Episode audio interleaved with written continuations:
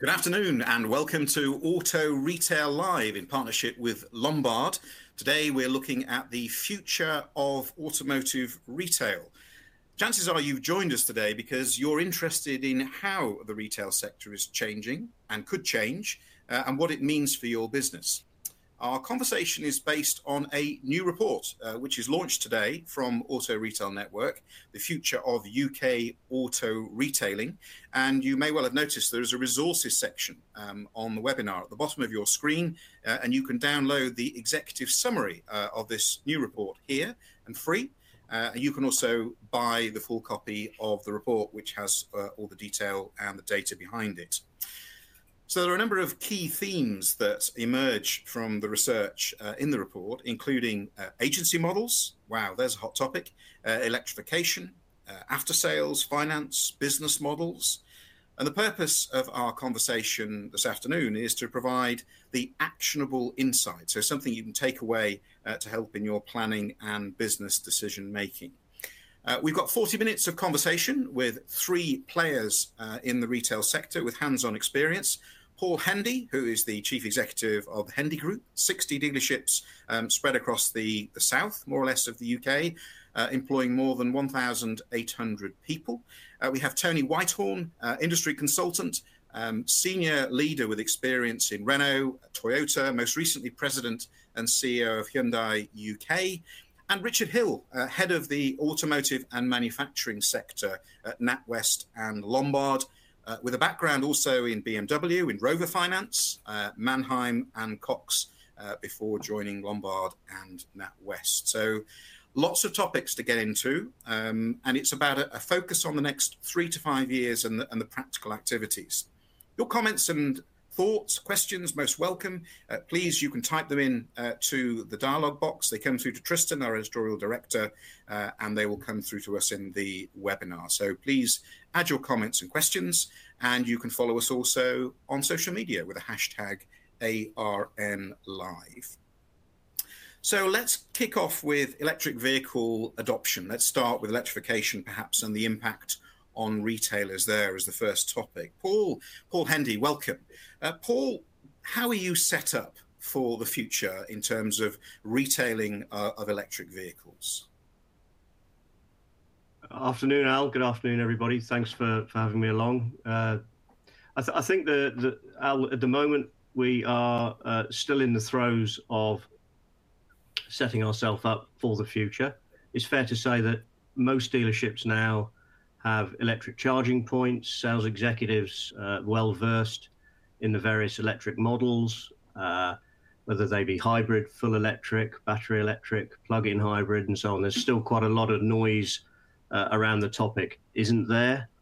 But as, as each month passes by and there's greater knowledge uh, being served to us from uh, all manner of sources, I think it would be fair to say that we're all getting there we're all having to get there at a much faster rate, aren't we? Because this is now gathering quite a pace, um, particularly over the last couple of weeks where there was a fuel issue. I don't think there's ever been so many inbound inquiries on electrification as we've we've seen for such a long time.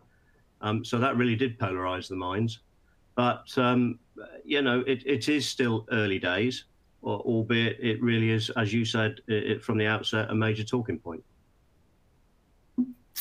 Richard, what, what does this impact have in terms of funding for, for, for retailers? I mean, how does it affect the costs, for example, to set up a dealer? Paul said that we're on a we're sort of on a, a, a glide, a, a, growth, but is it is it a big cost? Does it make a difference versus good old internal combustion engines? Well, I think I think there's de- definitely a uh, well, good afternoon, by the way, everyone. Good, good, to be here. Um, there's definitely uh, transition costs as there is for the actual uh, users of electric vehicles. Um, and uh, most, I think, a lot of that transition cost is is understood by the OEMs, and the dealers are, are being supported in various ways with that. But it's not an insignificant cost. It's not just a case of putting charge points in um, into a, into a dealership. Actually, it affects quite quite a significant element of the overall fabric uh, when you get to look at the um, uh, uh, sort of servicing and um, maintenance side of, of electric vehicles. Um, it is it is quite complex and they, they can be very dangerous. So there's an awful lot of things to take, take into account. Um, the I kind of concur with, with Paul, really. We're, we're very much on a uh, on an adoption basis. That adoption needs to be accelerated. We're working very hard within NatWest Group to support that acceleration at every level, both with our business clients and and retail clients. You may, may be aware uh, we've got a, proposition in place with Octopus Energy to help with the adoption at the consumer level uh, and the uh, installation of um, uh, charging points within the domestic and increasingly a business, environment. So adoption is um, relatively slow at the moment, but it needs to increase at pace, and, I'm sure it will do. But um, there's a lot of people sort of holding off at the moment for various reasons. Tony, thinking about this from from uh, perhaps an OEM perspective, I know obviously you're you're an advisor working across the sector, but with long-standing experience at OEM level, how does this change the business model, both at manufacturer and at retailer level? Yeah, hi everybody. Um, yeah, good to be here. Thank you. Uh, fundamentally changes it. Fundamentally changes. We've had 130 years of an internal combustion engine, and in a very short space of time, the whole fabric is changing within the car itself. And the biggest issue is an economic one. The reason being is that OEMs fundamentally are not making any money out of electric vehicles.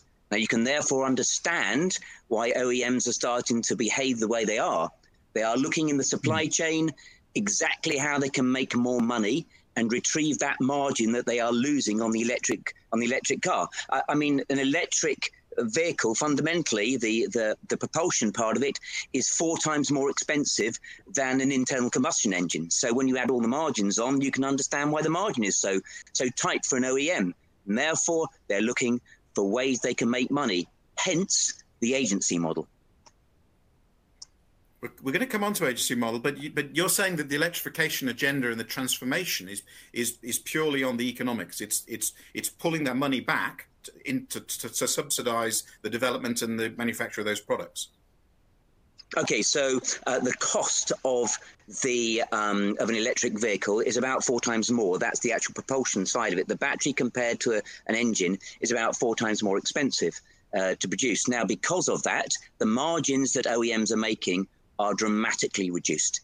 So the uh, the OEMs themselves are now looking how can we make more money because of this.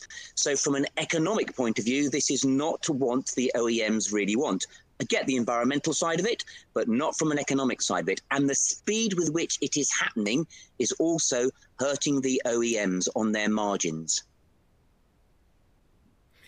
Does that have any impact on on independent businesses though? Because obviously, from a franchise point of view, yes, it's new vehicles coming through. Does this change the business model from an from an independent perspective as well? Uh, when you say independent, do you mean an independent dealer side? Correct. Yeah, yeah. So so there's the franchise okay. model, which is the new vehicle, and then there's the independent who are trading used vehicles. Okay, okay. Um, yeah, when they start trading used vehicles, it's still a little bit of an unknown territory because what's happening on the used electric vehicles is because technology is moving so quickly. People who are buying used, and I'm sure that Paul would agree with this, people who are buying used electric, whilst it's a, it's interesting and people love it, uh, a lot of those vehicles which are two years old are electric vehicles, their range is not as good as the new vehicles that are coming to market today. Today, you can get vehicles that can do have a range of 300 miles. That wasn't the case, to, you know, on a used vehicle which is perhaps two or three years old electrification, the, the, the, driver for change in the future of auto retail. This is the basis of a new report from um, Auto Retail Network. You can download um, an executive summary of that report um, from the resources section below. Uh, thoughts and comments most welcome. Um, please send them in to us or use the hashtag ARN Live. Tony, you led to you, you, alluded to something there. I want to go to Paul for this um, in terms of consumer behaviour because we talked about manufacturer driving the technology and needing more revenue because they're expensive. But Paul, what's the what's the consumer pull? What's the consumer experience? Is there a market there at the moment?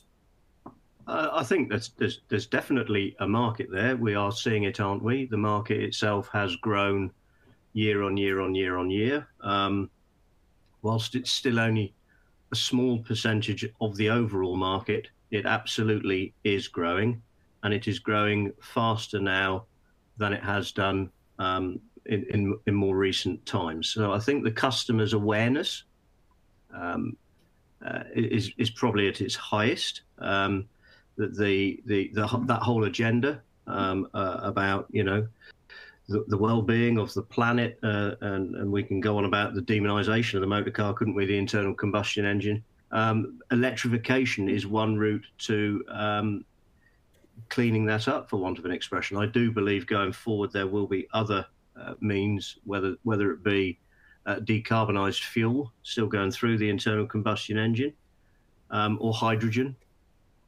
Um, I still believe that that you know we, we we still have an enormous way to go on this. I know there's there's a line in the sand in 2030. Um, who knows whether that that line in the sand moves? Um, because quite frankly, we do not have the infrastructure currently in place um, for for an electrified market of you know if it got to 60 or 70 percent in double quick time it, we just couldn't cope with that. The infrastructure could not cope with it. It's just not there. Look at the rural areas. Um, you know only 36 percent of people have got a driveway. These vehicles need charging and you know um, the pace of charging. Our, our lives um, how we how we refuel at the moment takes moments doesn't it? And it's it's it's it's very prevalent. It's everywhere. Um, charging electric vehicles that may take, in some instances, several hours. Yes, some can be speed charged in 40 minutes, but not all vehicles. There's such a long way to go with this one, Al, that I think um, we're all getting tooled up for it, quite rightly. But um, uh, and as Richard mentioned, you know, the, the, even in the dealerships, the, the, amount of training we're having to go through, um, and the cost of that training, um, is is is massive. So it's a hmm. huge subject, but with a long way to go, um, albeit that um, someone's pressing very hard on the accelerator, aren't they? Tell, tell me about the, there's the behaviour towards electrification, and then there's consumer behaviour in general towards retail. So let's think about the the, the, the change in behaviour towards retail. Uh, you know, yeah. COVID stirred the pot over the last year, um, and apparently, uh, this report says that all online sales of goods got up to 36.5%. So, in other words, everything, about 36.5%, was online uh, in January of this year. It fell back to about 26% in July. But of course, automotive retail in this last 18 months has rocketed in, in its ability to deliver an online experience. Is that continuing as we come out of COVID, Paul? Uh, I, I, would say it, it has slowed because now the consumer can go back to um, visiting the physical space. When when we were in lockdown, clearly, uh, the only medium we had was online. Uh, you know, the adage that I've used, uh, and I, you and I have talked about this before, even with in my own business. You know, we we've said internally we moved in ten months where we'd have probably taken ten years. We quite frankly just had to make that. It was a paradigm shift. We had to move our business online overnight, otherwise we were completely out of the race. And and the team worked tirelessly to achieve that. Um, so now, where where the customer has got the option to either transact online or come into the physical space, they have a choice. Uh, and because I genuinely believe what we do is provide joy to those customers, not everybody wants to do that online. They want to come into the business, have that human interaction, enjoy the facilities. The facilities are amazing, aren't they? See and smell the new products, uh, and have that whole excitement uh, about the the, the, the purchase of, of a new vehicle, whether that's new or used, I hasten to add, it is still a new vehicle to them. So we have seen more of the retail behavior coming back into, um, we call it the traditional model now, wouldn't we? Actually, physically coming into the building. Yes, there are still those who want to transact online, and that's great too. Tony Whitehorn, experience from OEM, as you said, it's about cost down. Uh, it's about moving forward and, and probably from the OEM taking cost out of the business. But but what does it mean in terms of retailers looking to the future? What should they be expected to do? Paul said, you know, people have progressed rapidly with their digitalization, but what, what else is needed? Yeah, I think that Paul's absolutely right in terms of dealers need to be. Uh, you know, this is the watchword. The key word is need to be flexible because we are in a position of change. And when you have change, you need to adapt to that change.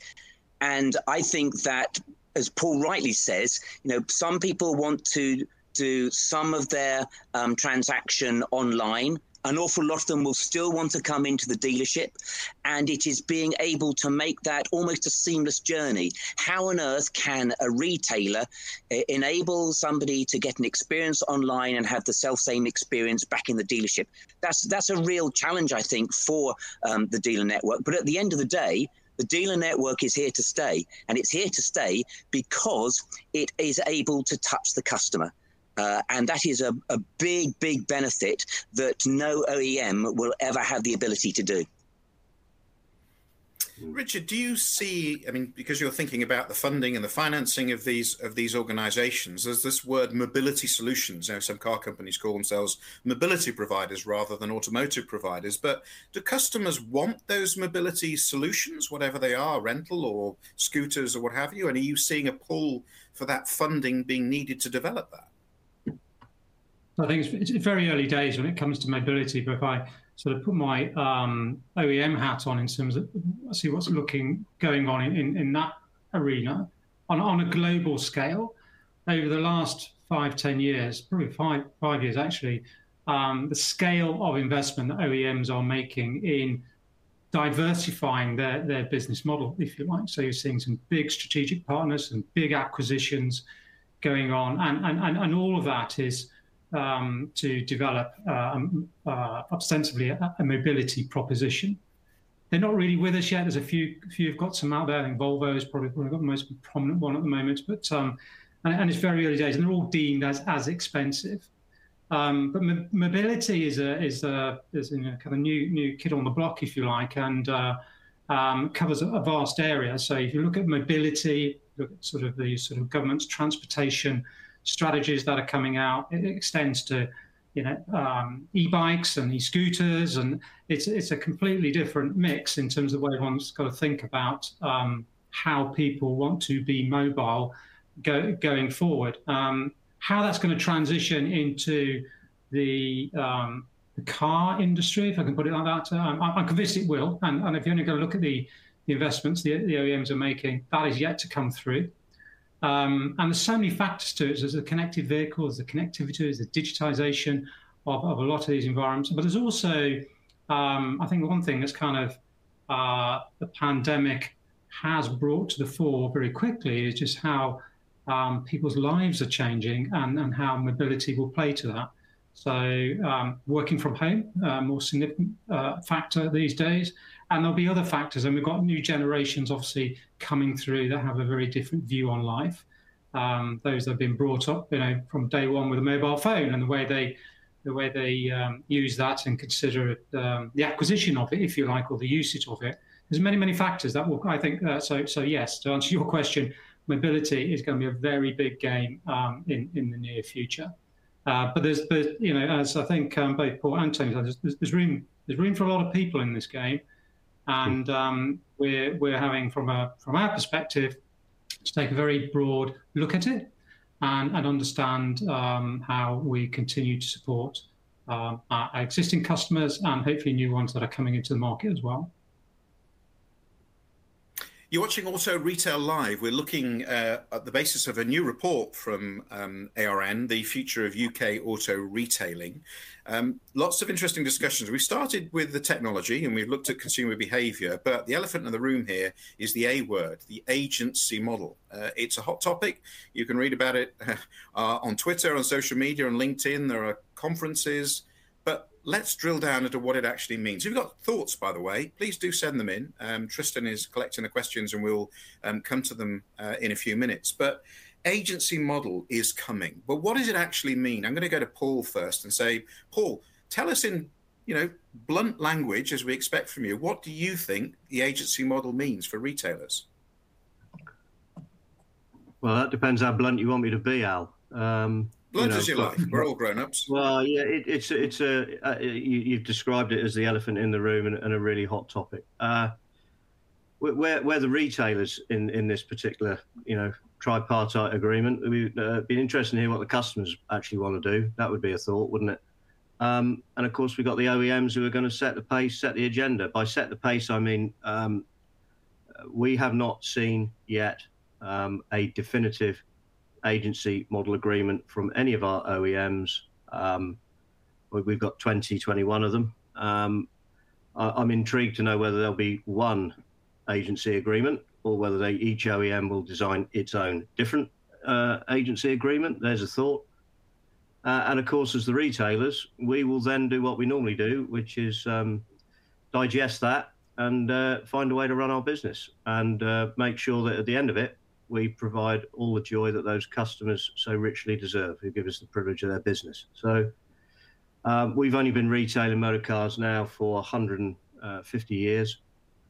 Um, I think we're pretty good at it, and I don't just mean ourselves. I mean us as retailers. It's probably time for us as retailers to to stand up and be really proud of that fact. Uh, look just how well we coped during the pandemic uh, as a body to not only look after our customers but look after our colleagues.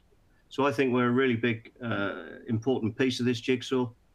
And um, when it comes to it, we, we need to make sure that we have a voice and that we absolutely play our part in whatever that future may look like. Do you have a sense, though, of what it may be? I mean, there's, there's so much speculation. I know, as you say, you haven't received anything definitive, but this, this perception is that you get a fee, a lead will be fed in, and then you'll deliver it. it is, do you have a sense of it? Yeah, there, there, there, there'll be a handling fee. Uh, who knows if that handling fee will be appropriate? Uh, we're still under significant uh, pressure as retailers to provide facilities at great expense um, to, to make the brand experience as it should be uh, for our customers a fantastic experience. So we make significant investments in our bricks and mortar, uh, and I still believe they do have a place. So whatever that agency fee is, it absolutely has to be appropriate and reflect the costs, the risks that we take. Uh, there's a part exchange involved more often than not.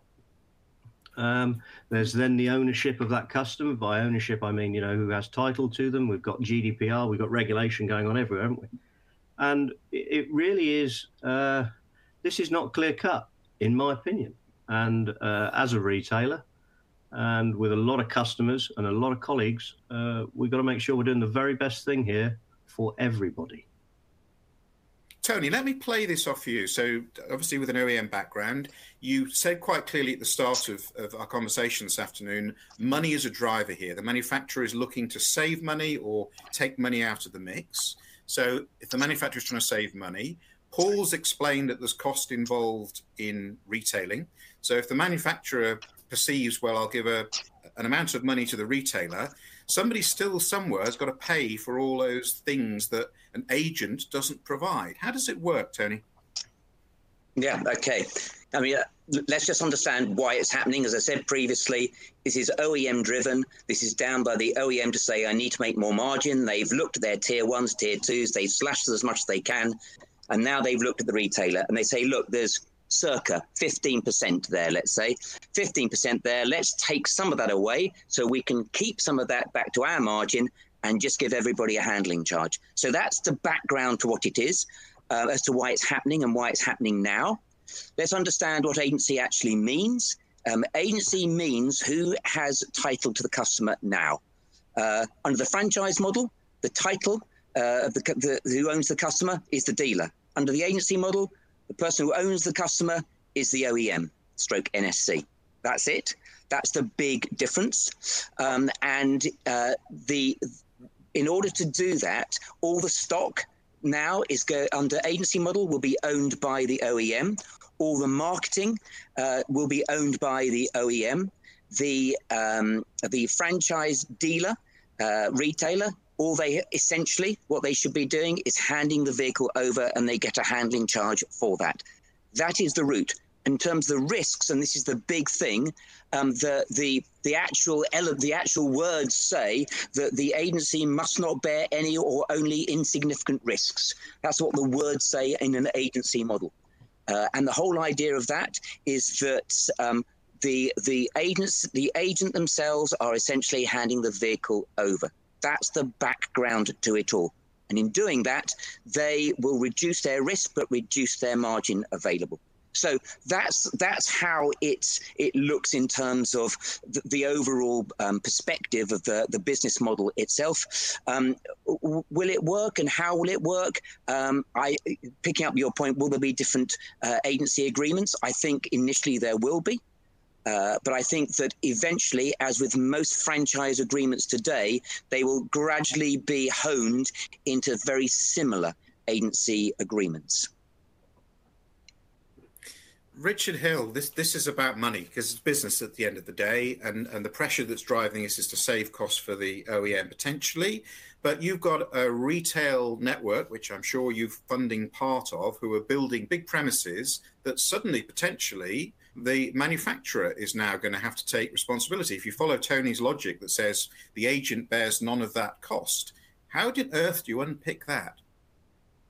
Yeah, very good question. Um, and I think, um, as with any journey at the moment, unfortunately, we live in a world now where journeys happen very, very quickly.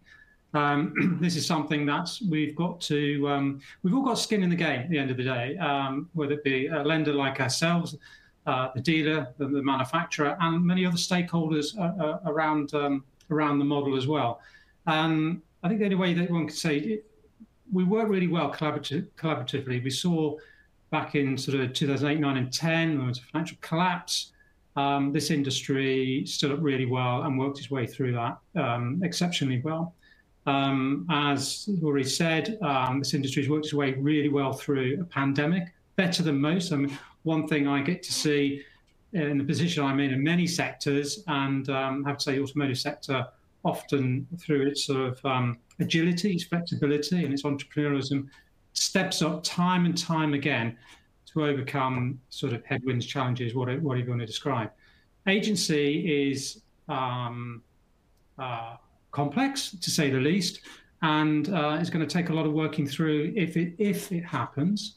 Um, but we have to do this collaboratively because if if OEMs or any element of um, or any stakeholder uh, rocks the boat too much, um, all the cards will fall down, and nobody wants that, and nobody needs that. So we have to work really closely with each, each element um, that, that is involved. Confidence around the business model is critical, and um, uh, and the OEMs they, they, they know that. We work closely with them, and, and they know that they can't afford and nor would they want to um, uh, have a collapse in any shape or form. See, this is a lively discussion, and, and it very quickly moves from a concept um, into the detail, and, and the detail matters because of the size of the sums involved. Comments and questions more than welcome. Please do share them with us, um, and we will uh, bring them to you as part of the discussion. Paul, um, I'd like to come back to you because Interesting in the report that's launched today, the, the, the Auto Retail Live report, there's a case study um, in the report there from um, South Africa looking at an example of how um, auto uh, agency model um, has worked, and, and, and, it's worth reading that. But but one of the learnings or one of the conversation points, Paul, is the fact that if you've got a fixed revenue for um, selling or, or producing or, or passing, or fulfilling a lead, you're going to have to make your money out of used, and that may change your approach to the property that you have. Currently, you're perhaps focused as a franchise retailer in the new environment, but if your money comes from actually selling used vehicles, is that going to change your thinking about your locations and how you uh, run your business? Uh, absolutely, it could. And, and whilst our, our, group is particularly strong in the used car market and our business is, is heavily configured in that in that way, um, other retailers who may be in, in city centres where property is, is expensive, where their physical premises is constrained, where the manufacturer has, has asked that they put up uh, uh, an incredibly big building, shiny, all singing, all dancing, uh, to, to suddenly move your business into you know another two or three acres of, of a used car centre in the middle of, of a city could be incredibly expensive. I, I think the thing is, you know, we've got our businesses configured in such a way. Some of some of these premises may be freehold. Some of these businesses may be into a ten or a fifteen or a twenty year lease. You know, and if we're going to make decisions now that affect the next two, three, four, five years, the the retailer um, really does need a, a, sense of direction because uh, as we start to commit things around our property portfolios, you know, they're very, very big calls that we have to make. And uh, yeah, I, just uh, personally, uh, if it isn't, it's broken, then leave it alone. But um, there you go. I've probably, I've probably, probably told you how I feel about it there. I think we've probably got a rough flavour. Yeah, absolutely. But maybe next time you could be more direct. But yeah, absolutely. Well, you know, um, Tony, we've got, we've, got, we've got, massive investments out. We have massive, massive investments yeah. in, in, in the physical space. We have massive investments in our colleagues and our in their training. We've got massive, uh, massive ex- amounts of experience of how to handle customers, and you know. Uh, it, it, just has to work. I think Richard hit the nail on the head. There are a number of stakeholders uh, in this, not just the OEMs, not just not just the retailers. There are other stakeholders, uh, the banks themselves, and, and another key stakeholder in the whole of this is the customer, and we must not forget what they want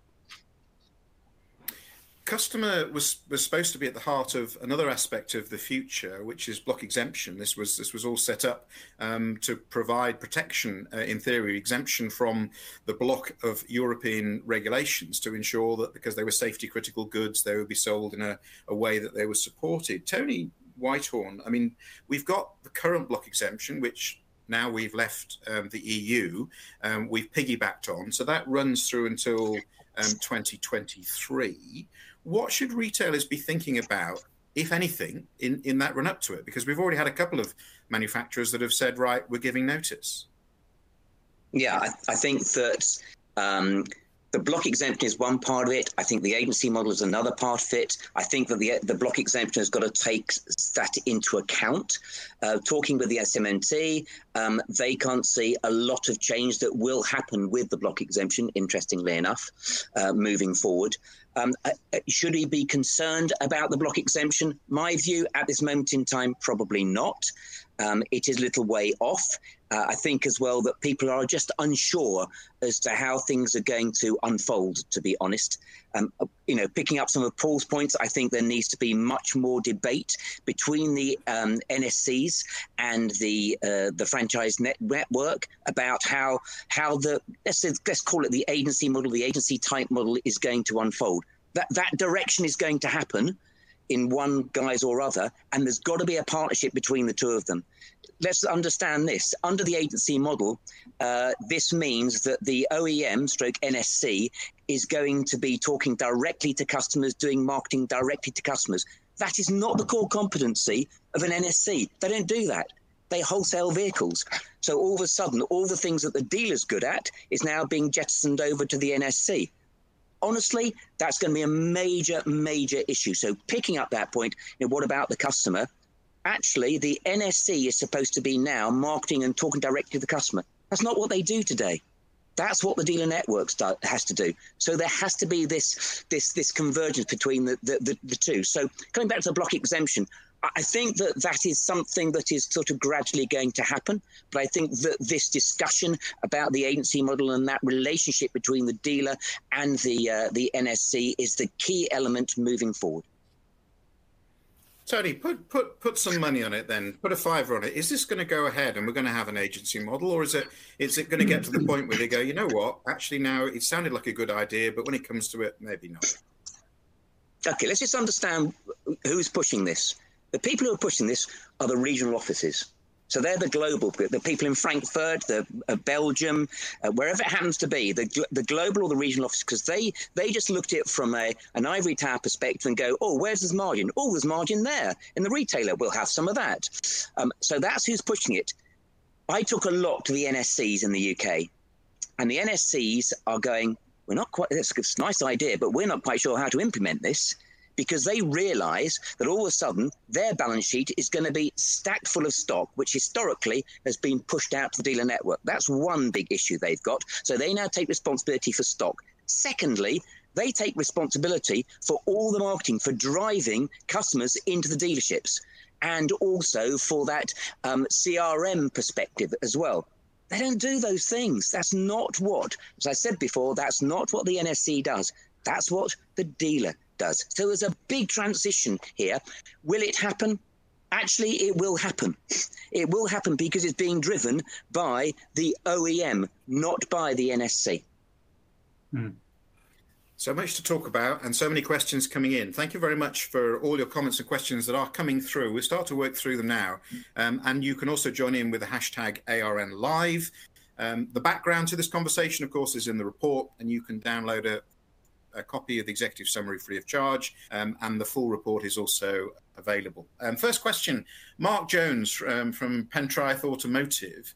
Um, it's, there's more to the question than might seem on the surface. So I'm going to go to Paul first. Under an agency model, is there an expectation of a significant drop drop in retail prices of new cars? If so, how much? And have any manufacturers tried it elsewhere, or is it imminent? Paul, do you think prices are going to come down? No. No, I think they'll try and see price uh, rise. I don't see because uh, they're they're taking the margin, uh, the, that dealer margin away. That that'll be reflected in a reduction in price at all. I think with, with inflation around the corner, I think the prices will certainly go up. I don't think I don't think there's any incentive for the OEMs to drop the prices. I don't see that. Tony probably be better uh, to answer it than me, but I certainly am not expecting that. No. So it's a no from from retail. Tony, with OEM experience and other, what are your thoughts? He's absolutely right. I mean, why would you? You're you're an, you're an, an OEM. You've just the, the reason you're doing all of this is to get money back. So therefore, what you're doing is you're you're basically taking the margin which historically was the dealers, but with that you are taking the risk. So Paul's absolutely right. There won't be any drop in prices at all. Okay, things are going to stay. Richard, obviously looking at the numbers, um, you, do you see this as a, a, a is it going to solve the problem that um, Tony proposes? Manufacturers need to retain more money to pay for these expensive products. Is it is it going to work? I think uh, uh, for sure, when, when the manufacturers are having to pivot their business model, which has been in place for uh, over 100 years, in, in a very short period of time, um, as I alluded to, the, the, the scale of investment they're having to make in um, their product, the supply chain, and all that comes with that is vast. But they're also spending huge amounts of money in changing their business model along with that. mentioned mobility as well. So I think I think cost clearly and getting some margin back is is probably one driver. But um, may, maybe to be a little bit contentious, it is I think the OEMs probably have a bigger plan afoot also in terms of potentially customer ownership. Um, and I think that's probably a major driver also uh, uh, within all of these factors. And um, uh, the challenges there are, are how, how that will ultimately shake out with moving from one business model to another. With, I mean, you're just talking about sort of, we talk about auto retail, which is obviously the focus here, but we've got a you know, huge rental market, huge contract hire markets, and leasing markets, and obviously banks have um, uh, a big interest. We've got billions out to out to um, the auto retail sector, as we have with other elements. So, um, you know, from, from, from, our perspective alone, um, you know, this is this really interesting developments going on. But uh, if you look at any walk of life at the moment, um, things have changed uh, unbelievably over the last 5, 10, 15 years. And that, that pace of change will is only set to increase. So never say never. Um, and I think one has to have a really wide radar at the moment as to what the, the, the, the art of the possible might be. So um, yeah, it's it's complex, and how we work through it is is going to be a real challenge. Quick fire round uh, to Tony. Clifford Johnson from Loughborough Kia and Andrew Mooresmith from Bourne Road Garage. Both same question. Uh, how will workshops and after sales operate under an agency system? Okay, exactly the same as now. Um, there's no difference on, on, on that. And in fact, that's where the focus should be, It's very much on the after sales side of the business. Mm. Okay. Alan McIntosh from the John Clark Group. Uh, Paul, have a go at this. Does UK agency law still follow that of the EU, or might UK agreements differ? We had a slight conversation on that. What's your perspective, Paul? Uh, I think we'll just have to hopefully do what suits the UK. I don't see us being as aligned to the EU uh, on those matters now. So, we, again, we've got to fight the good fight for a good selves, haven't we? I hope. Yeah. Uh, Tony, any comment to that? from your experience across other markets? Yeah, I mean, I do some work with the guys in Europe, and um, and certainly when I'm talking to the SMMT at this moment in time, the SMMT are very much saying we will probably still do what the EU does because I don't think there's going to be a lot of change to block exemption moving forward.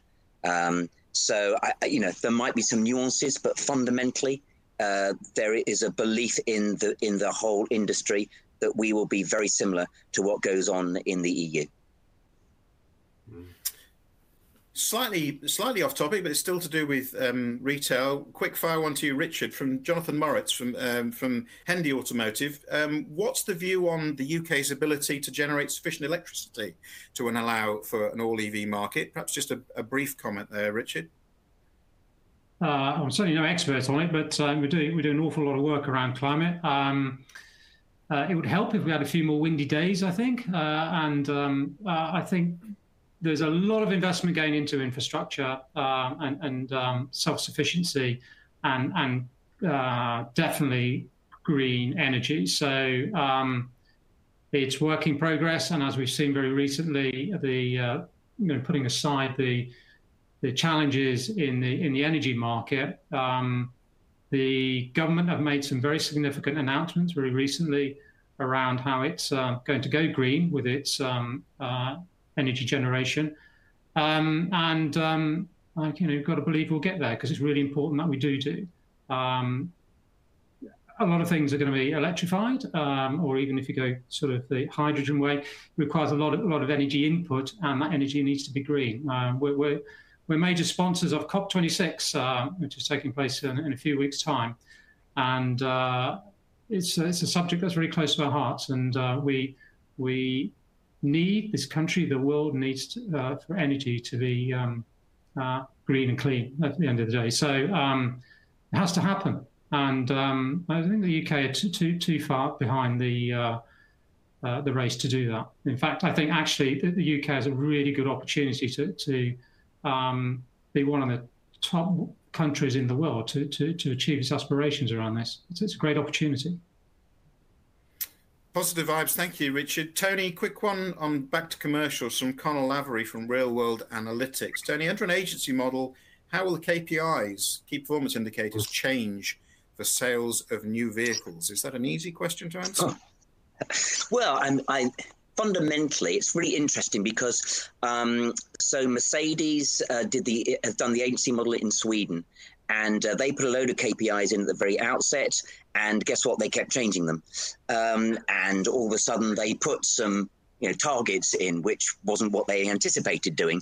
So I, I see that at the end of the day, um, the the key thing for uh, for OEMs is still going to be uh, volume of sales.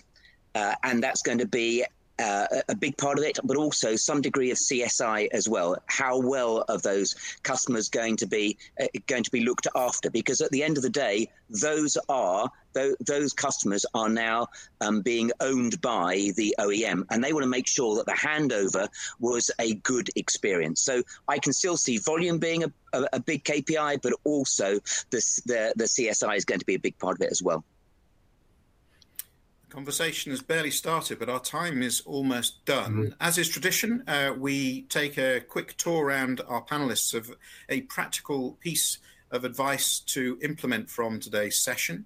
Uh, don't forget, you can download the executive summary by clicking in the resources section here. You can uh, purchase the, the full report, uh, including case studies and data from uh, the UK and other markets. But let's go to Paul first of all. Paul Hendy, uh, thank you for joining us, by the way. It's your wife's birthday today, so we really appreciate you being with us today. What's your tip to take away from today's webinar? Don't work on your wife's birthday. No, uh, it's true.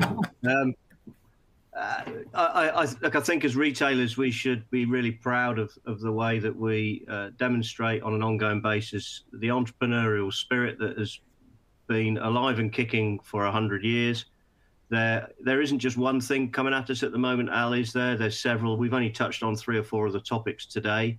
Each of those topics could have could have filled uh, an entire day's conversation couldn't it? And I and I think when you when you start to look at it like that and you start to realize just how much there is going on in our businesses these days, as well as running the business today, Um, all I'd say to those retailers is, is you know, you've got to keep looking to the future, concentrate on what you're doing today, but but, but be nimble enough uh, to move your business into whatever space it, it, it, needs to needs to go into because there is just such a lot on on today's agenda, isn't there? And it's it's never a dull moment in the motor trade. Chief Executive of Hendy Group, Paul Hendy, thank you. Richard uh, Hill, Head of Automotive and Manufacturing Sector for NatWest and Lombard, what's your takeaway today? Well, I think oh, first of all, uh, get get the report. Um, it's a it's a, as we've been describing, the world is very complex in and around uh, auto retail and and uh, vehicle manufacturing and, and, the wider industry. So, and what's really good about the report, it brings a lot of these factors and goes into depth on them. And, and my, my, my recommendation would be to um, do get a, a, wider perspective of what's going on um, in the in the automotive in, industry because um, it's widening all the time. There's new stakeholders coming into play. There's uh, new countries potentially want to come and come and play in, in our arena with di- different models, and um, explore with explore with your um, employees and with your customers maybe in terms of um, uh, understanding what's coming about, what potentially is coming out. Because I'm sure um, that'd be a great motivator, and there's some great ideas that will come out on the table.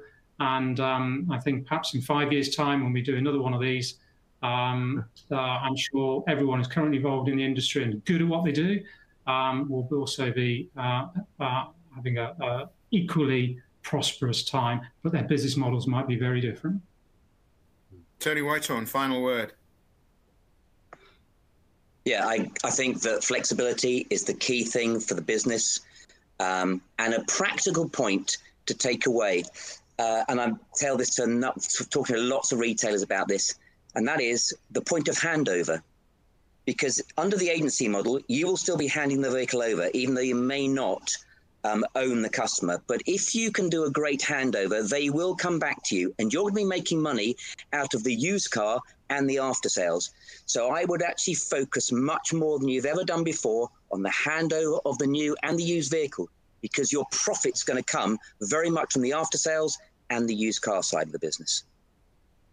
From our panelists and to you, thank you for joining us as we now go for our own handover back to the rest of your day. Thank you for taking time to join Auto Retail Live in partnership with Lombard.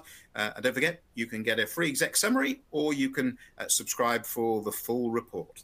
This has been Auto Retail Live on behalf of uh, Tristan and the team at ARN. Thanks for joining us.